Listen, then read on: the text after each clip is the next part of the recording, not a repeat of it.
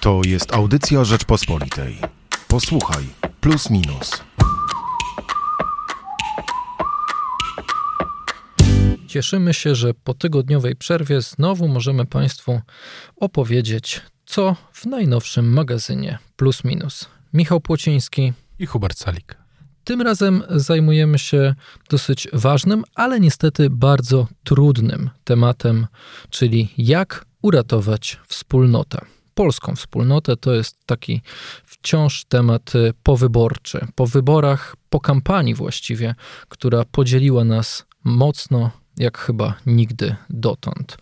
I dwa teksty na sam początek magazynu Plus Minus. Ojciec Maciej Zięba pisze o karykaturze sporu cywilizacyjnego, a dalej politolog, filozof polityki profesor Zbigniew Stawrowski o krajobrazie po niedoszłej bitwie.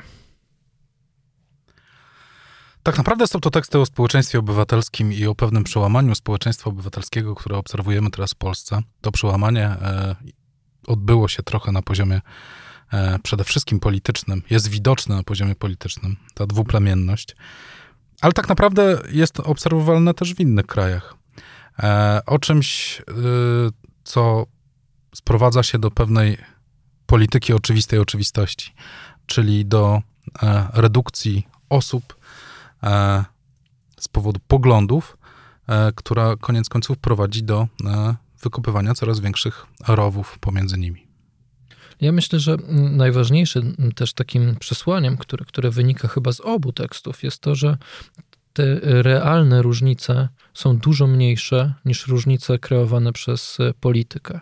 Przez e, nie tylko polityków po obu stronach, ale przez pewien spór cywilizacyjny, który nakręcany jest, jak pisze ojciec Maciej Zięba, przez radykałów, a, a inni politycy do niego się dostosowują, dlatego że nie mają wyjścia niektórzy, a inni dlatego, że im to się po prostu e, opłaca.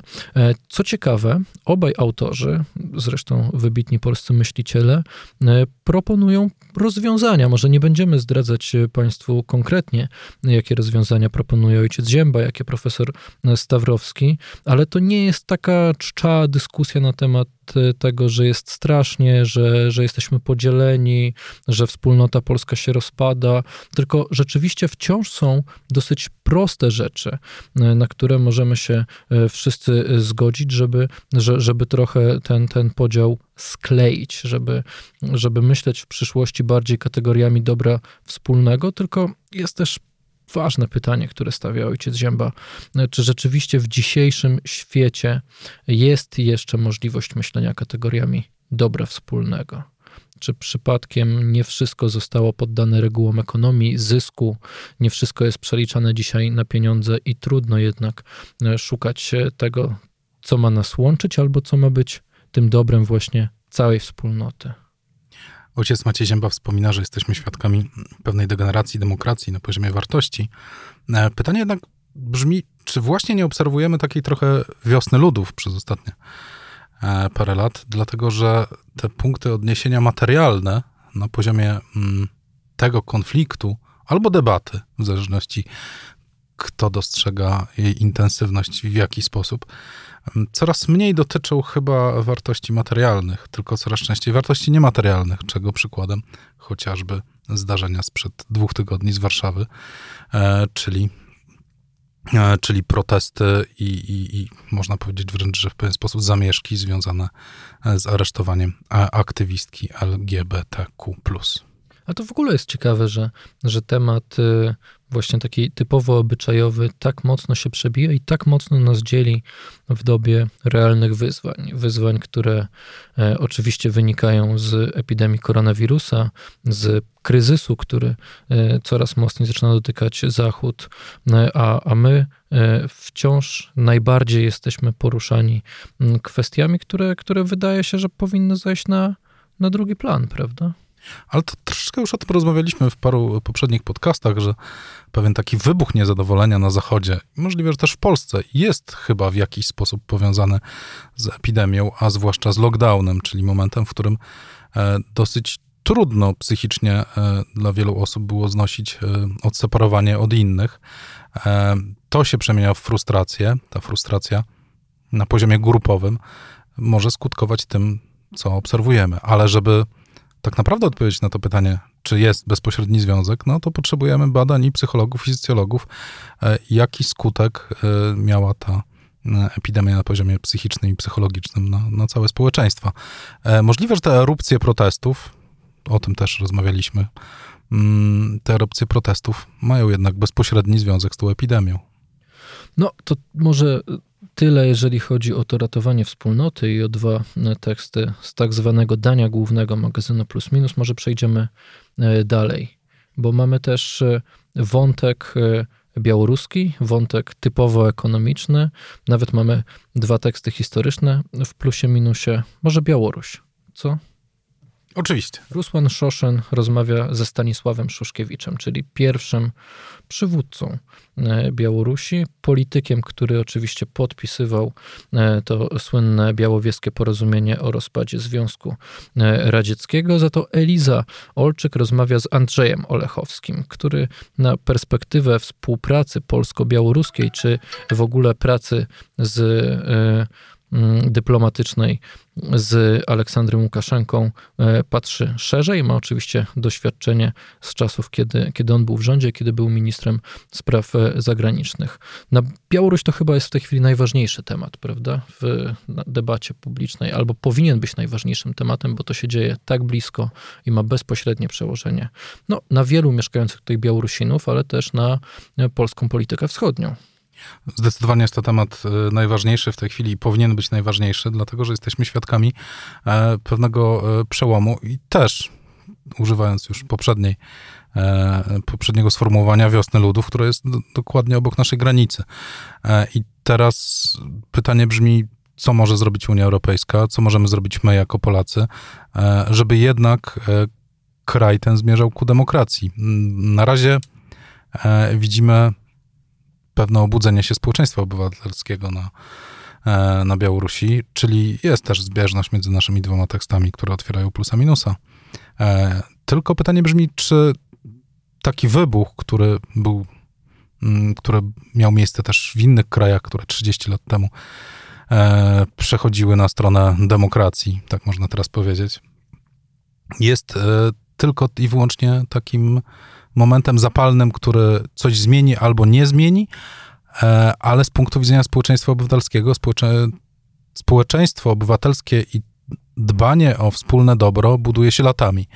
Więc nawet jeśli mm, Białoruś, e, Białorusini odzyskają kontrolę nad swoim krajem, której w tej chwili zdecydowanie nie mają, mm, to pytanie brzmi, czy uda im się zbudować społeczeństwo w pełni obywatelskie, czy też niekoniecznie.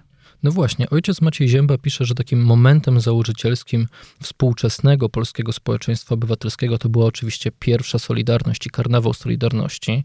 To, co nas dzieli za to, e, to e, głównie e, ma, ma swoje źródło w transformacji i, i w różnych kryzysach politycznych i podziałach politycznych, które miały miejsce po 1989 roku. Jeżeli teraz spojrzymy na to, co się dzisiaj dzieje na Białorusi i w jakim momencie jest swojej historii, historii społeczeństwo, czy na, nawet mówiąc górnolotnie naród białoruski, to chyba daje nam też ciekawą perspektywę mm, do patrzenia na nasze spory, e, na to, czym dla nas e, jest e, okrągły stół, jak my podchodzimy do, do jednak porozumienia z komunistami. Jeżeli patrzy się na różne apele do Aleksandra Łukaszenki, żeby i on dzisiaj zwołał okrągły stół i on spróbował podzielić się władzą, by doszło do bezkrwawej rewolucji. Wiemy, jaka jest pozycja Rosji na Białorusi. Nawet nie ma granicy między Białorusią a Rosją, prawda? Po prostu można przejechać samochodem i się nie zauważa to jak strefa mm, Schengen. Zresztą z obu tekstów i z wywiadu z Szuszkiewiczem, i z wywiadu z Olechowskim e, widać bardzo wyraźnie tą perspektywę rosyjską, że Rosjanie nie muszą wkraczać na Białoruś, oni już tam są. A z drugiej strony Andrzej Olechowski mówi, że no nie, dokładnie, nie do końca jest tak, że, że Łukaszenko jest e, pachołkiem Kremla, on ma dużą e, niezależność, e, on walczy o swoje. No to widzimy w tej chwili, że te sytuacje nie tylko się łączą, Polska, nasza historia ostatnich 30-40 lat i białoruska, ale daje nam to właśnie perspektywę do, do spojrzenia na to, co tak naprawdę jest ważne, co nas ukształtowało o ile mieliśmy szczęścia, co mogliśmy zrobić lepiej, ale, ale bez tego e, takiego ciągłego użalania się nad e, naszym losem. Bo patrząc na Białorusinów, to oni chyba nawet nie marzą o takiej perspektywie, jaką był nasz okrągły stół. Podobnych jest całkiem sporo. Między innymi mm, jednym z nich jest to, e, że tak jak w 1981 roku mm, mm, polskie władze e, i generał Wojciech Jaruzelski starali się znaleźć wewnątrz, zewnętrznego wroga, który by e, argumentował rozwój sytuacji w Polsce, czyli rozwój siłowy, tak teraz stara się robić Aleksander Łukaszenko, przenosząc dywizję na granicę z Polską, sugerując, że wróg, wróg jest tam i to jest wróg wspólny i, i, i E, rewolucja sterowana jest z Warszawy. Rewolucja sterowana jest z Warszawy. Mm, te podobieństwa, no, trudno powiedzieć, co się dalej wydarzy, e, bo ten punkt początkowy jest bardzo podobny, ale rozwój sytuacji w różnych krajach e, bloku postsowieckiego po 89-90 roku pokazuje, że scenariusz y, jest bardzo wiele. E, od takiego polskiego, bardzo bezkrwawego, będącego tak naprawdę porozumieniem między opozycją a władzą, po model rumuński, gdzie mm, doszło do rozlewu krwi. E, oby nie doszło do tego drugiego rozwiązania, natomiast postawa Aleksandra Łukaszenki wskazuje na to, że e, te porozumienie z władzą będzie bardzo trudne do osiągnięcia. No, jeżeli spojrzy się na e, media społecznościowe, to tam szczególnie wśród Białorusinów mieszkających w Polsce popularność zdobywa określenie Łukaszesku.